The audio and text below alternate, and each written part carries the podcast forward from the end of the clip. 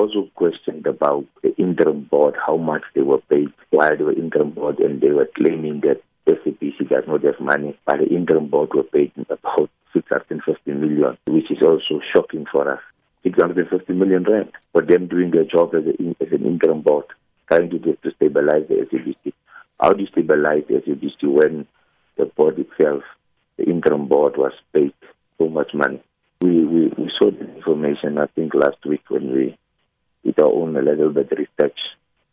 Uh, and we are still going to verify the whole fact of this because we wanted to meet the new board chair just to get uh, more clarity on the 650 million, if it's true or not. But as I speak to you, we are busy with the proper investigation into the matter.